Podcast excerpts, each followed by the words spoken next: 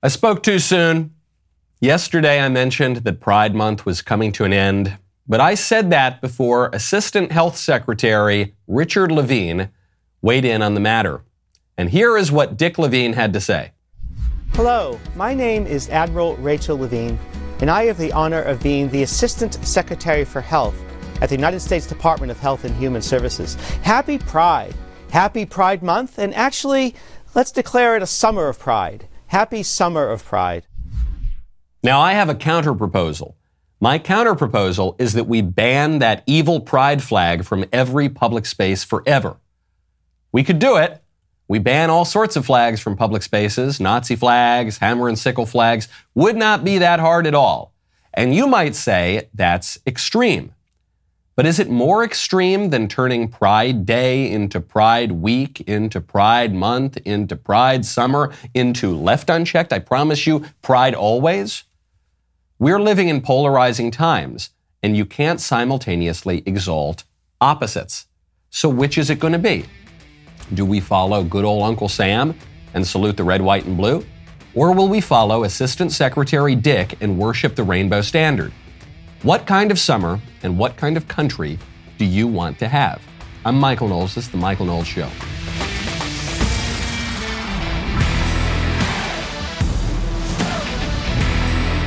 Welcome back to the show. This episode is brought to you by Good Ranchers. Get great meat at a secure price and $30 off your order with my code Knowles, K-N-W-L-E-S. That's goodranchers.com. Use my code Knowles today. The presidential race is heating up. Ron DeSantis is releasing a southern border immigration plan. We'll get to that in just a little bit. First, though, unbelievably, trans the kids Richard Levine is somehow not the most unpopular, prominent politician in the Biden administration. Or should I say, not the most prominent unpopular politician in the Biden administration. That honor would go to Kamala Harris. And you don't need to take my word for it, and you don't need to take your hunch for it. We have polling on this from NBC News. Kamala Harris is the least popular vice president in recent memory. The poll conducted this month shows 32% of registered voters have a positive view of Kamala Harris, compared with 49% who have a negative view of her. This is a net negative rating for those of you who are not mathematically inclined of negative 17 points, the lowest for any vice president in the polls history. And if you compare it with other polls, you're looking at at least the least popular vice president since 1995, Saint Al Gore, and uh, maybe even less popular going further back.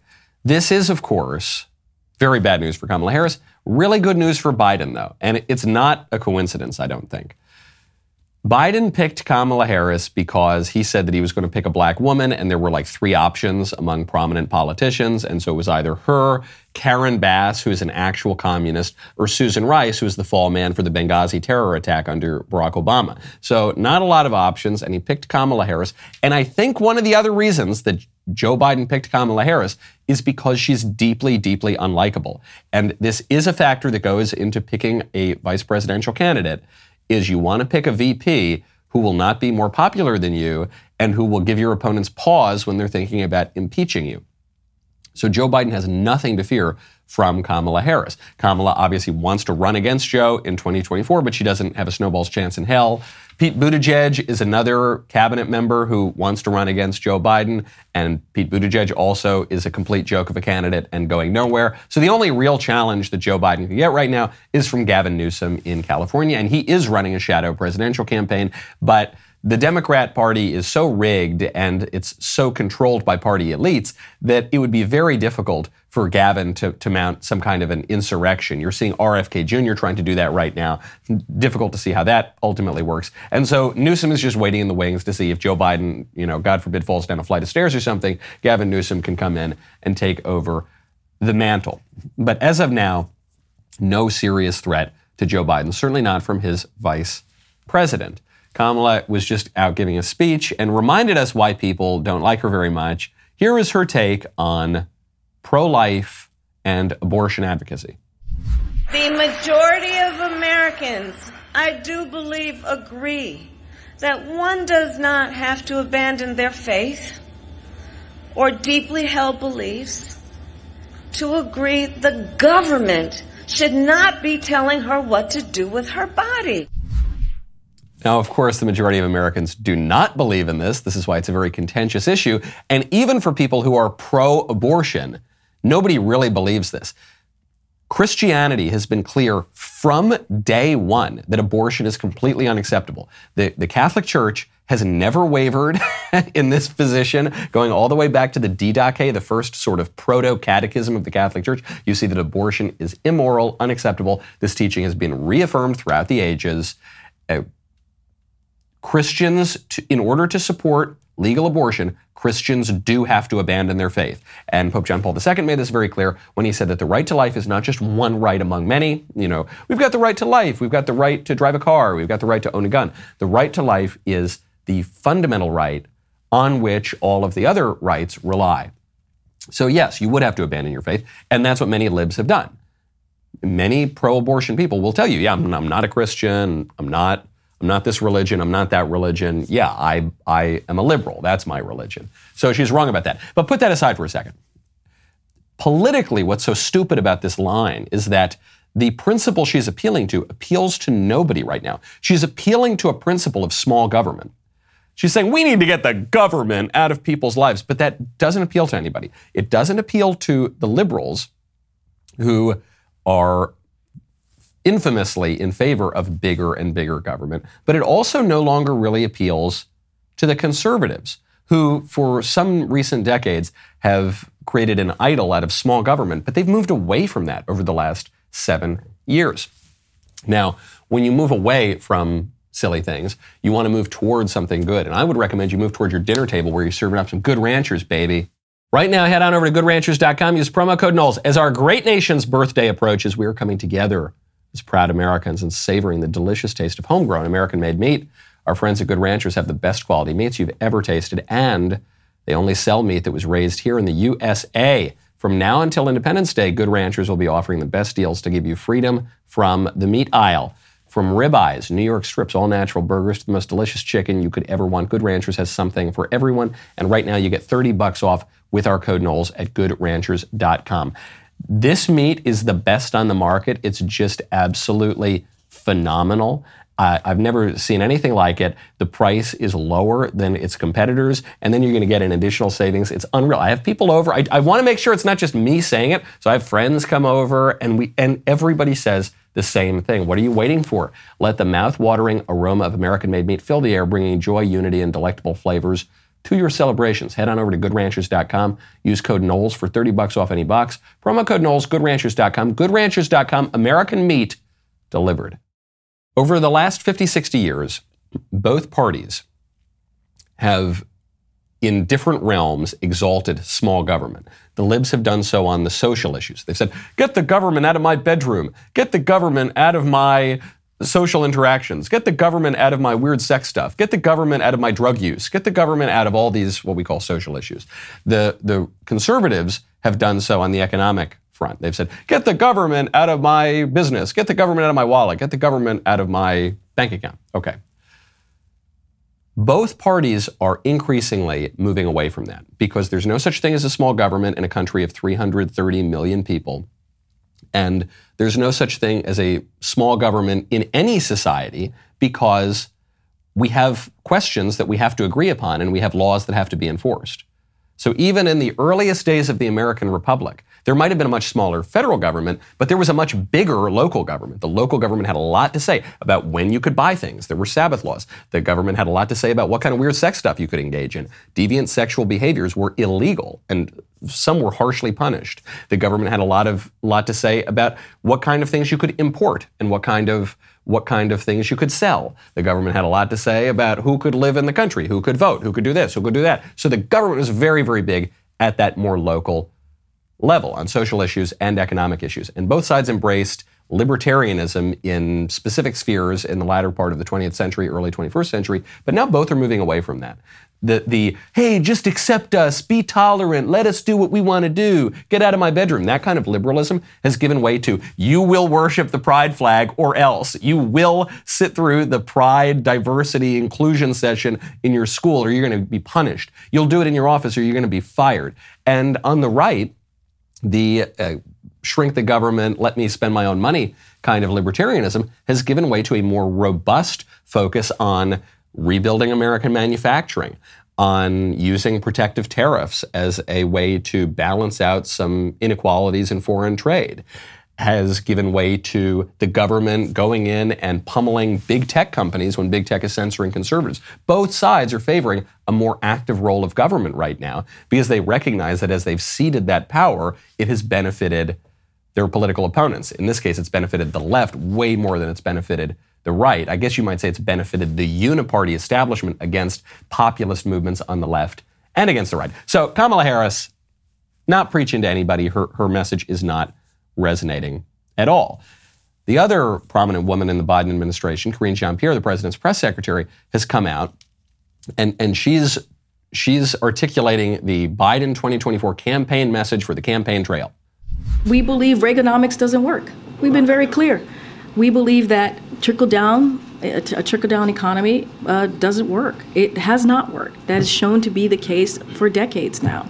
And so, what we have been very clear. You hear me say this all the time: building an economy from the from the middle out and bottom up.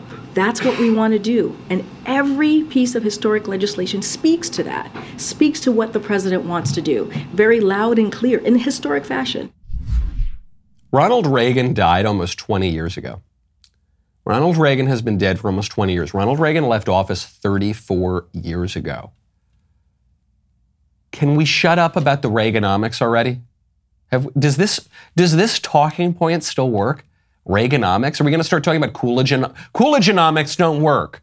Listen, James Garfieldonomics are bad for this country. And I recognize that Joe Biden remembers the election of James Garfield and Chester Arthur, but most people, for most people, this is the distant past, okay? And it's just the same tired, old lines from Biden and from Kamala Harris and from Karine Jean-Pierre and the whole liberal establishment. Maybe that doesn't matter. Maybe they've rigged the elections enough that it really doesn't matter what the people think.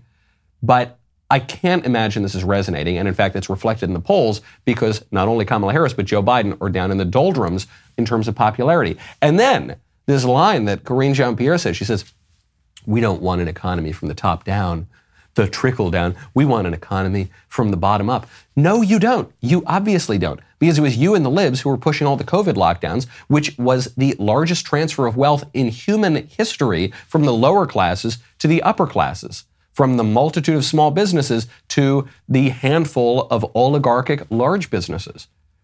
That's what you want. Who is the party of the rich, would you say today? The deplorable, irredeemable, filthy, dirty, hillbilly, bitter clinging MAGA Republicans that the, the liberal establishment despises? Or the jet setting John Kerry's, Joe Biden's, cutting deals with China and Ukraine, sipping lattes, preening and sneering at the rest of their countrymen? Who's the party of the people? I don't think this is fanciful, wishful thinking here. I think we can all agree whatever the Republican Party was 10, 20 years ago, whatever the Democratic Party was 10, 20 years ago, today, the GOP is the party of the people. And the Democrats are the party of the elite. Who disagrees with that? And they have the audacity to say, we're building an economy from the bottom up. No, you're not. It's, it's the same thing that you hear from the Democrats when they say, we're the party of democracy. And it's the party that constantly is chipping away at democracy. The Republicans are the party saying, hey, we need voter ID. Hey, we need to make sure that these elections don't get stolen. Hey, we need to make sure that we have representation for marginalized people. And it's the Democrats saying, no, you don't. It's even in the way that the parties are run. The Republican Party basically has a free and open primary process. The Democrat Party has party elites, very influential, usually very wealthy people, who come in and pick the nominee through superdelegates if there's any confusion. It just doesn't resonate. Nobody really buys this. And so the outcome of this is not necessarily that the people are finally going to have their voices heard and they're going to throw Biden out of power and they're going to put their representative in. It might be the case that the electoral system is so rigged now, and both parties believe that the electoral system is rigged according to polling.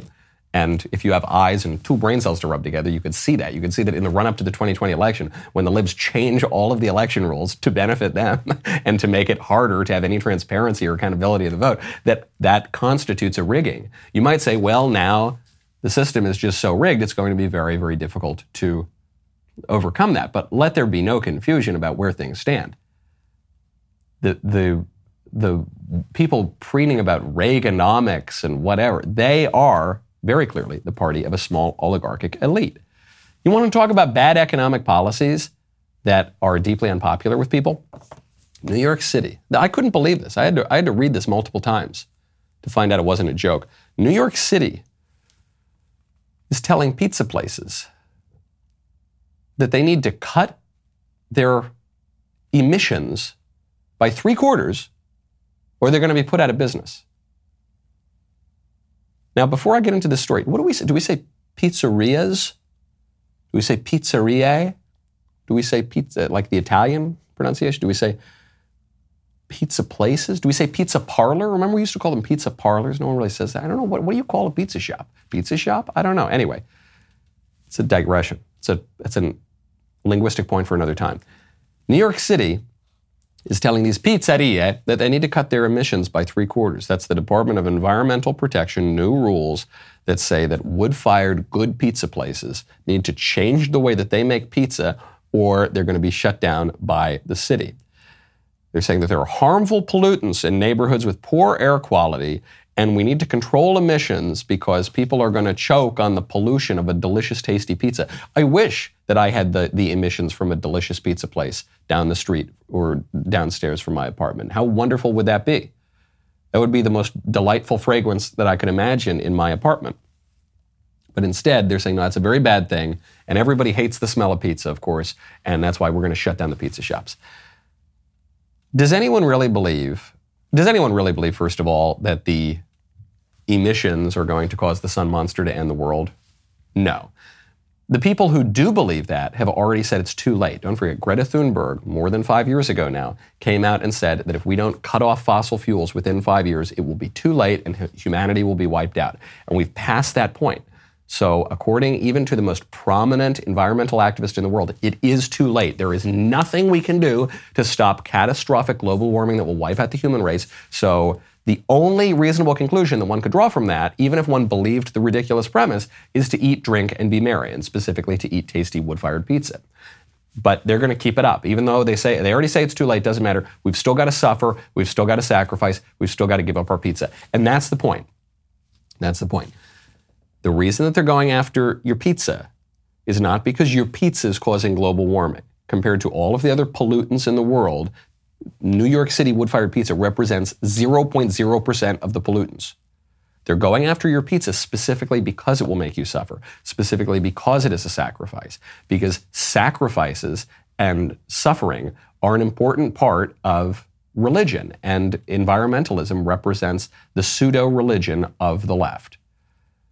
And because rule, dietary rules, rules around what you're allowed to eat, what's clean, what's unclean, they make up part of religion. And because liberalism is a mockery religion, it's a pseudo religion to replace the traditional religion of our civilization, which is Christianity, they've got to have all that stuff too. And because societies are defined by their taboos, and taboo is a religious concept, they're going to make the thing that you really like taboo. A lot of people are curious as to why the liberal establishment seems so hell bent on making us all eat bugs. You're seeing encouragements for us to eat bugs from institutions like the World Economic Forum, from popular celebrities like Nicole Kidman, from liberal politicians, from social media influencers on the left. Why? Why do they want us to eat bugs? Well, they say these bugs are really environmentally friendly and you can grow them anywhere and they don't they're not going to cause the sun monster to kill us all. And so, despite how gross it seems, you have to eat the bugs. But the despite is what people are misunderstanding here. They're not trying to get you to eat bugs despite how gross they are. They're trying to get you to eat bugs because of how gross they are. Because it will violate one of your traditional taboos in your culture. And by changing the taboos, that will change your culture and it will change the entire political order. There is nothing that is more New York than pizza. That is what New York is. That is old timey, traditional New York. And so, if you are a social and political revolutionary and you want to change the culture of New York, you're going to go after the thing that defines it. Mm-hmm. And pizza is at the top of that list. And so they're going to come and they're going to take your pizza. And you know what I say? I'll, I'll channel my inner Charlton Heston. You can take my pizza from my cold, dead hands as a New Yorker by birth and by education. So I think the grease from all that pizza in my whole life is one of the reasons that I look so good. When you want to look good and glowing, you got to check out Genucel. Right now, go to genucel.com slash Knowles. Dehydrated skin covered in dark spots and even puffier bags under the eyes. It could be a problem for all of us, all right? And thankfully, Genucel has the answer. Genucel has extended your chance to get their most popular package featuring beautifully curated skincare essentials for life outside in the summer sun. Genucel's limited time summer essentials package includes their one of a kind ultra retinol super moisturizer with a powerful plant extract, a retinol alternative that delivers results without the harsh side effects, and is perfectly safe to use in that summer sun. You will also get Genucel's classic skincare therapy for under eye bags and puffiness that will get you compliments everywhere you go. Plus, with its immediate effects, results guaranteed in 12 hours or less, or your money back. For one more week, every Summer Essentials package includes their nourishing vitamin C serum for a visibly clear complexion. Love the company. Love the founder, Coptic Christian from Egypt who left for the American dream. Head on over to genucel.com slash Knowles right now. Get the Summer Essentials package for over 65% off. Just for the summer, every subscription order includes a customized summer spa gift box, absolutely free. Genucel.com slash Knowles. Genucel.com slash Knowles. Speaking of pizza, did you know that the body mass index is racist? BMI, which is one of the ways that we measure obesity, that is now racist according to the American Medical Association, which is the largest council of doctors in the United States. They're going to say goodbye to it because BMI, they say, has racist roots. The report from the AMA says that, quote, BMI does not appropriately represent racial and ethnic minorities because it's based on the imagined ideal Caucasian of the 19th century without considering a person's gender or ethnicity. So the reason that they're saying it's racist is because black women in particular are very obese as a group. They are the most obese group of anybody. This became a political talking point during COVID because people who were more obese were more likely to suffer complications from COVID. And so the libs said that COVID is racist, but COVID obviously is not racist. There are just certain unhealthy behaviors and conditions that are more associated with black people than with white people, and specifically black women than other people. And so they say it's, it's all racist and it's all because of white supremacy, because everything has to be white people's fault. So the AMA goes on, they say South Asians in particular have especially high levels of body fat and are more prone to developing abdominal obesity than whites which may account for their very high risk of type 2 diabetes and cardiovascular disease. In contrast, some studies have found that blacks have lower body fat and higher lean muscle mass than whites at the same BMI, and therefore may be at lower risk of obesity related diseases. Notice they don't compare BMIs of the different groups. They're just saying at the same BMI, here's m- muscle to fat. And of course, that's true. Different peoples are different, obviously. I'm a little swarthy here. My ancestors come from southern Italy and at least on one side of my family. And so, yeah, my skin is going to be a little darker than people from Scandinavia. It's going to be a little lighter than people from Nigeria. My hair is going to be a little bit different than the hair of people from all over the world. And so, sure, it naturally follows that all sorts of aspects of my body are going to be different from other people's. Does that mean that body mass index is no longer useful? No, of course not. That's a complete non sequitur. Does that mean that BMI is racist? No, of course not.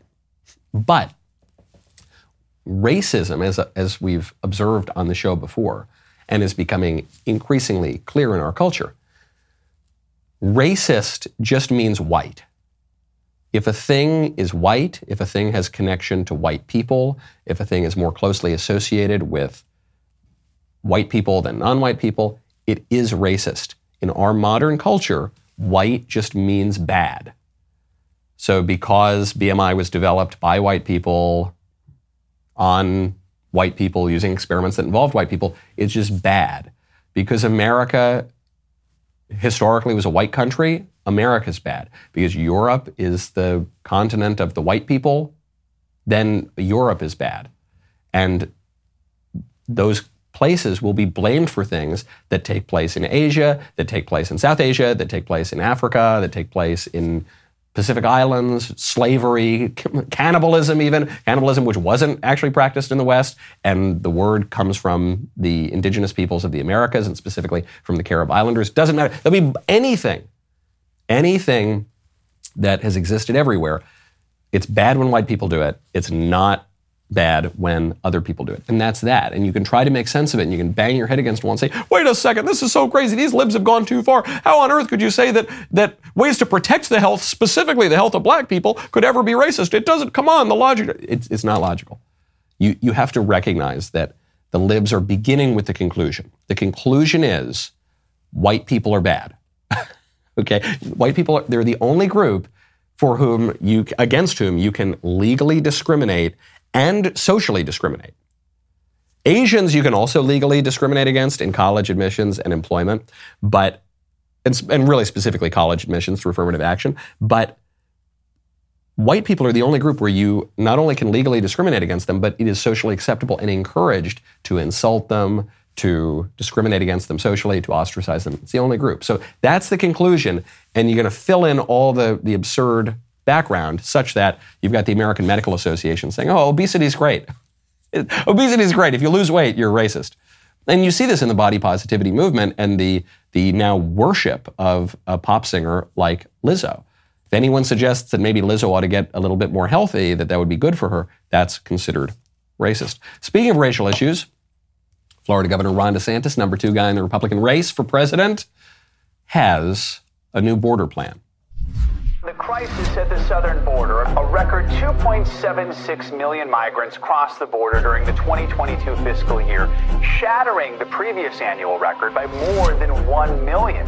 Some not old enough to walk, but have already traveled hundreds of miles. So there's been this record surge. Border Patrol agents migrants. apprehended more than 10,000 migrants along the U.S.-Mexico border yesterday. That a is a growing record. humanitarian crisis at the southern border. The drugs coming across Almost the border 10, here are fueling an unprecedented epidemic across the country, the toll of which could be counted in the skyrocketing number of overdose deaths. But what's been happening under President Biden's watch? Every day Americans are less and less safe. There we go. We see all the numbers. 127 terrorists apprehended trying to cross the border. So true. We will secure the border. We will stop the cartels. We'll build the wall.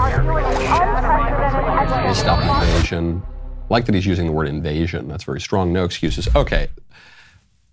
The plan might be good. The commercial's weak. And the commercial's weak because the commercial doesn't include specifics. And because the commercial is diagnosing the problem, recognizing the problem, but not getting specific on the solutions, other than all the stuff that Republicans have been talking about for a long time that they haven't really done. Trump had a real advantage here in 2016 because he offered new solutions we're going to build the wall. We're going to deport all these people. We're going we're going to end birthright citizenship. Okay, great. Wow, that was new. That sounded exciting. People voted for him on that premise. But then he didn't really do it. He built some of the wall. Illegal immigration dropped in the first months of the presidency, but then the illegal immigrants and the cartels realized that the law wasn't really going to be enforced. Maybe that was Trump's fault. Maybe it wasn't Trump's fault. Maybe Trump just couldn't wield the bureaucracy effectively enough. Regardless, illegal immigration jumped right back up. So now, the, the idea of building the wall or whatever, even that is not novel. People need more specifics, and, and we need to believe that you can actually get it done. Now, in his speeches, Governor DeSantis has been more specific, and he's talked about how he intends to wield the levers of power, which is good. I mean, that's a, that's a big improvement. I wish that that sort of thing were in the campaign commercial. This commercial doesn't really do anything for me. I'd rather just see DeSantis explain in nitty gritty detail what he's going to do, because nobody really believes that it's going to get done. I don't think anybody really believes that Trump is going to get it done. I don't think anybody believes that DeSantis or any of these other candidates are going to get it done, no matter how much they want to, because the, the feeling is that even if a president is totally sincere about stopping illegal immigration, that the deep state is going to is going to cut them off at the knees. That it's going to be held up in court, that it's going to be held up by the executive agencies, and that all that time the borders are going to remain open and the illegal immigrants are going to come over to the tune of three and a half million per year you know, it's it's not totally fair to, to attack DeSantis for this because the reason that he needs to get so specific, the reason he doesn't really have credibility here is in part because even Trump failed to do it. Even Trump, who is the most anti-immigration president presidential candidate for a major party in my lifetime, even he couldn't get the job done. So now I, I wonder if immigration is even going to be a big issue in 2024. I think a lot of Republicans have just written it off, just said, yeah, we tried. There's really no solution on the horizon. We got to focus our attention elsewhere. Speaking of unwelcome entities invading our space, here's a disturbing story from the Daily Wire. AI teddy bears could be reading customized bedtime stories to your kids within five years. This is according to VTech Holdings, which is a has always been a kind of higher tech toy company. Hong Kong based toy and electronics company. They're looking very closely at the use of AI within toys, and they would equip the toys with a ChatGPT style intelligence. They're hoping to do it by 2028. And so what they'll say is you can incorporate not only the kid's name, but the kid's daily activities. Knows you go to which school, who your friends are. It can actually be telling a story and talking almost like a good friend. The kids can actually talk to the toy, and the toy can actually give them a response. I think this is a, a very bad idea. You'll be shocked to hear that I, who am rather skeptical of technological progress and progress generally, uh, think this is probably a bad idea. This technology is designed to alleviate loneliness. That's the idea of it.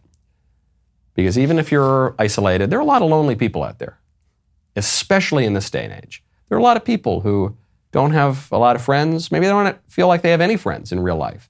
And what they will try to do is turn to technology to alleviate that loneliness. And so this sort of technology, the the industry is talking about implementing it into retirement homes, into hospice care, into little kids' bedrooms where they're sitting alone at night. And now mommy and daddy don't need to read a story to the kid. The teddy bear is just going to read the story to the kid. And that's going to make the kid feel like he's talking almost like to a good friend. But all of the evidence that we have is that the result is really the opposite. That as technology becomes more personalized, as the media and the technology become more social, people feel more alienated and more isolated. And the reason for that is we know that it's just a computer. We can tell the difference between a person and a computer. And I think even if ChatGPT and AI gets to the point where it is almost indistinguishable from a human being, we're still going to know. We still know at a deep level the difference between reality and simulation. We can watch a conversation on a YouTube video, and that's great, and it might pass the time, but it's not really going to make us feel less lonely. It's not, not really going to alleviate that at all. And, and the more that we rely on these technologies, the, the, the more alienated we become. I mean, I have talked to people with a whole host of social pathologies and different conditions. A notable one, a notable one of those conditions we're not allowed to talk about on YouTube, but I think I think we know which issue we're talking about here. And they will say that they've fallen into some of these pathologies because of technology, because they go onto Tumblr, they go onto various social media networks, and they get lost in this network of virtual friends, but they're not really friends. And so all of the insecurities remain, and they just become exacerbated, and they fall further and further into fantasy and away from reality. Not, not a good thing. Not a good thing for the kid. Just read your kid a story. You lazy parent, don't, don't put a robot teddy bear in their crib. What's wrong with you? We got to talk to each other in real life with our real voices. And when you want to talk with your real voice to your friends, you got to check out Pure Talk. Right now, go to puretalk.com slash Knowles, a company that I'm proud to stand behind because it's got a great product and they're proud to stand behind us and our country. Pure Talk. Veteran owned with a 100% American workforce, they share our beliefs. That is why Pure Talk is the official cell phone wireless partner of the Daily Wire. It's not the only reason. Pure Talk also happens to be the most dependable 5G network in the U.S., top tier provider at a fraction of the cost of those other woke companies that don't care about you or your beliefs. Mix and match your plans to fit every person in your family. Choose from talk, text, 5G data for just 20 bucks a month, all the way up to unlimited data with a mobile hotspot for $55 a month. You vote with how you spend your money. So stop supporting woke wireless companies that don't support you. Instead, go to puretalk.com slash Knowles. You will get great coverage and save while you're doing it. When you go to puretalk.com slash Knowles, you will save an additional 50% off your first month because they actually value you. puretalk.com slash Knowles. Pure Talk, wireless for Americans by Americans.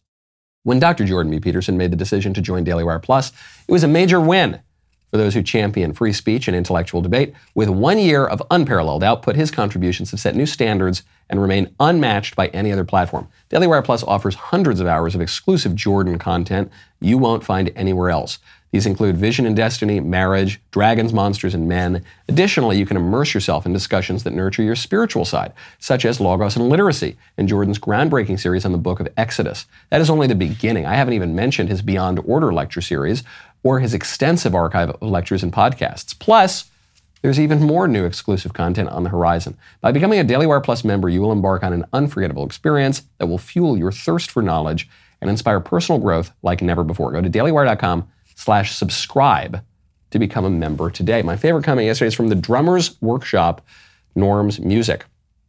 I, absolutely love that commenter. That commenter has popped up a lot in the show. And the comment is to quote Joe Biden's dad, Joey, it's simple. They're coming for your children. Very simple. They are, they are in fact coming for your children. Speaking of kids, speaking of the youths, Disney has cast its first transgender actor in a major role.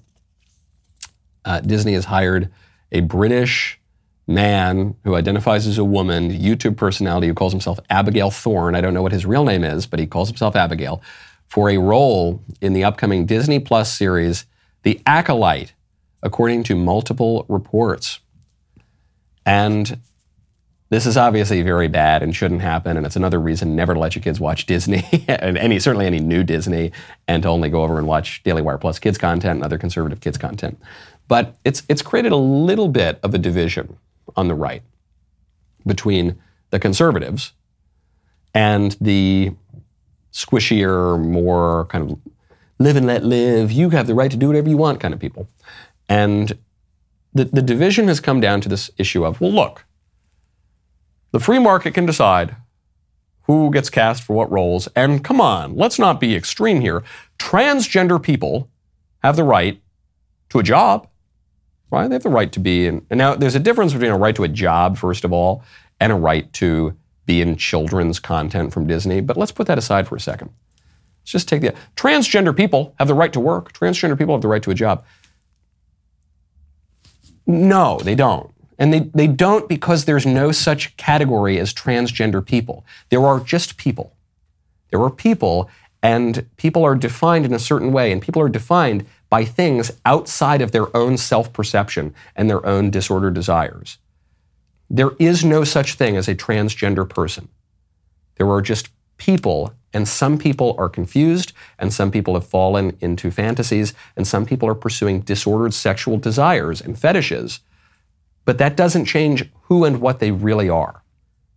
And so a man does not have any right to dress up in public life as a woman.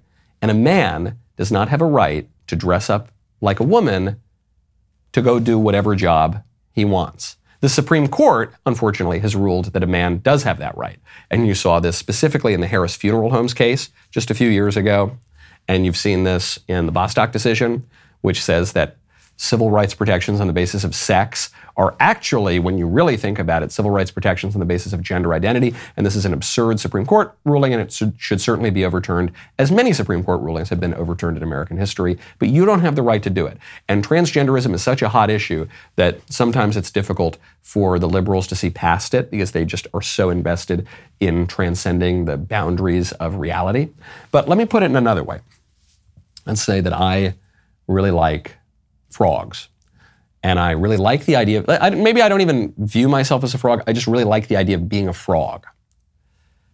I don't have a right to show up to work in a big frog costume. Even if I really like it, I mean, in, in, in this line of work, I've worn all sorts of crazy costumes in show business and politics, but even in this line of work, I don't have the right to show up to the show and then say, well, hello, everybody. Someday we'll find it, the Rainbow Connection. I notice my accent is becoming a little bit like Jordan Peterson's. But okay, now now we're really there's it's like this is inception of Daily Wire uh, personalities and views and costumes. But nobody has that right. You, you, if you pull up to your McDonald's and you order a hamburger, and then there's a guy in a big frog costume in the window, you would think that's a little bit weird. And I think the manager would think it's a little bit weird. The manager would say, hey, go home and put on your uniform, put on your clothing that you're supposed to wear. And the same principle holds for men and women. Men don't have the right to dress up like women. women don't have the right to dress up like men. And if you are going to persist in those kind of deviant, disordered, scandalous, absurd, ridiculous behaviors of make believe and dress up, an employer is not obligated to hire you, and an audience is not obligated to watch you. And we need to get a little bit more clear about that. That's the only way that we are going to eradicate the preposterous ideology from trans, of transgenderism from public life entirely for the good of society and especially for the good of the poor people who have fallen prey to that delusion, such as this Disney actor. Speaking of legal issues, Justice Sam Alito, one of the greats on the Supreme Court, possibly my very favorite justice on the Supreme Court, certainly right up there with Clarence Thomas, and I think probably even I agree with Alito a little more than I agree with Thomas. Sam Alito has a big target on his back, and the libs are going after him. So there's a hack liberal journalistic outlet called ProPublica, which is trying to attack Sam Alito and gin up a scandal where there is none. And that's no surprise. Mm-hmm. The libs have been doing this for years. They've done it to Brett Kavanaugh. They've especially done it to Justice Thomas. Now they're doing it to Sam Alito. What's different here when when they've done it to conservative judges in the past, the conservative judges have have gone on defense. So Brett Kavanaugh mounted that very strong defense at his confirmation hearings. You know, I like beer, I still like beer, that whole thing, and it worked. And I felt did a pretty good job of dispelling the silly nonsense, the obviously concocted nonsense of that woman, Christine Blasey Ford, where there's no evidence that she ever even met Brett Kavanaugh. Uh, you saw this with uh, Justice Thomas in the high tech lynching confirmation hearings where Thomas mounts his defense. He says, This is this is a national disgrace. This is a circus. This is a high tech lynching for uppity blacks who in any way deign to think for themselves. And Joe Biden, who was chairing that meeting, immediately put his head down. He thought, oh no, wait, I can't, I look bad now that we're going after Thomas. In this case, though, Alito's going on the offense. Sam Alito published an op ed a few days ago in the Wall Street Journal and says uh, ProPublica misleads its readers. The publication levels false charges about Supreme Court recusal, financial disclosures, and a 2008 fishing trip. Now, the, the issue at play here is that some guy invited Sam Alito to fly on his private airplane to a place that they were both going to. And this guy, through some indirect means, had business before the court at some point, and so they're saying this is awful, and Alito should have recused himself, and this is corruption, whatever. And Alito does a very good job of knocking this down. He says, first of all, this issue has come before the court many times, long before I ever flew on this airplane, and I, my views haven't really changed on it, and I was invited on this airplane. This was an empty seat. It didn't, it didn't incur any extra cost for the guy who did it to me, and uh, I I've been totally above board in all my financial disclosures. And he just he just totally knocks it down, takes the wind out of the sails. The lesson here for conservatives, though, is that this unusual action of going on offense even before an attack comes out, this needs to become the norm. Okay, we used to let things lie a little bit, not try to get too aggressive, try to maintain an above it all sort of approach. That's not going to work any semblance of neutrality in the public institutions, that's gone. You're either you're either with us or against us. You know, that's uh, the the place that we're at now. I'm not sure if that was always the case, or and and we're just seeing it more clearly now, or if this is a real change to our political order. But whatever it is, we're now engaged in a fairly clearly defined battle. And this laissez-faire, you do you, I don't have an opinion, procedural procedurism proceduralism that has defined our politics for a long time, that's over. Pick a side, fight very hard. We've got a guy coming up who knows a thing or two about that. That would be my friend Jesse Kelly. The rest of the show continues now in the member block. You don't want to miss it. Become a member. Use code K-N-O-W-L-S at checkout for two months free on all annual plans.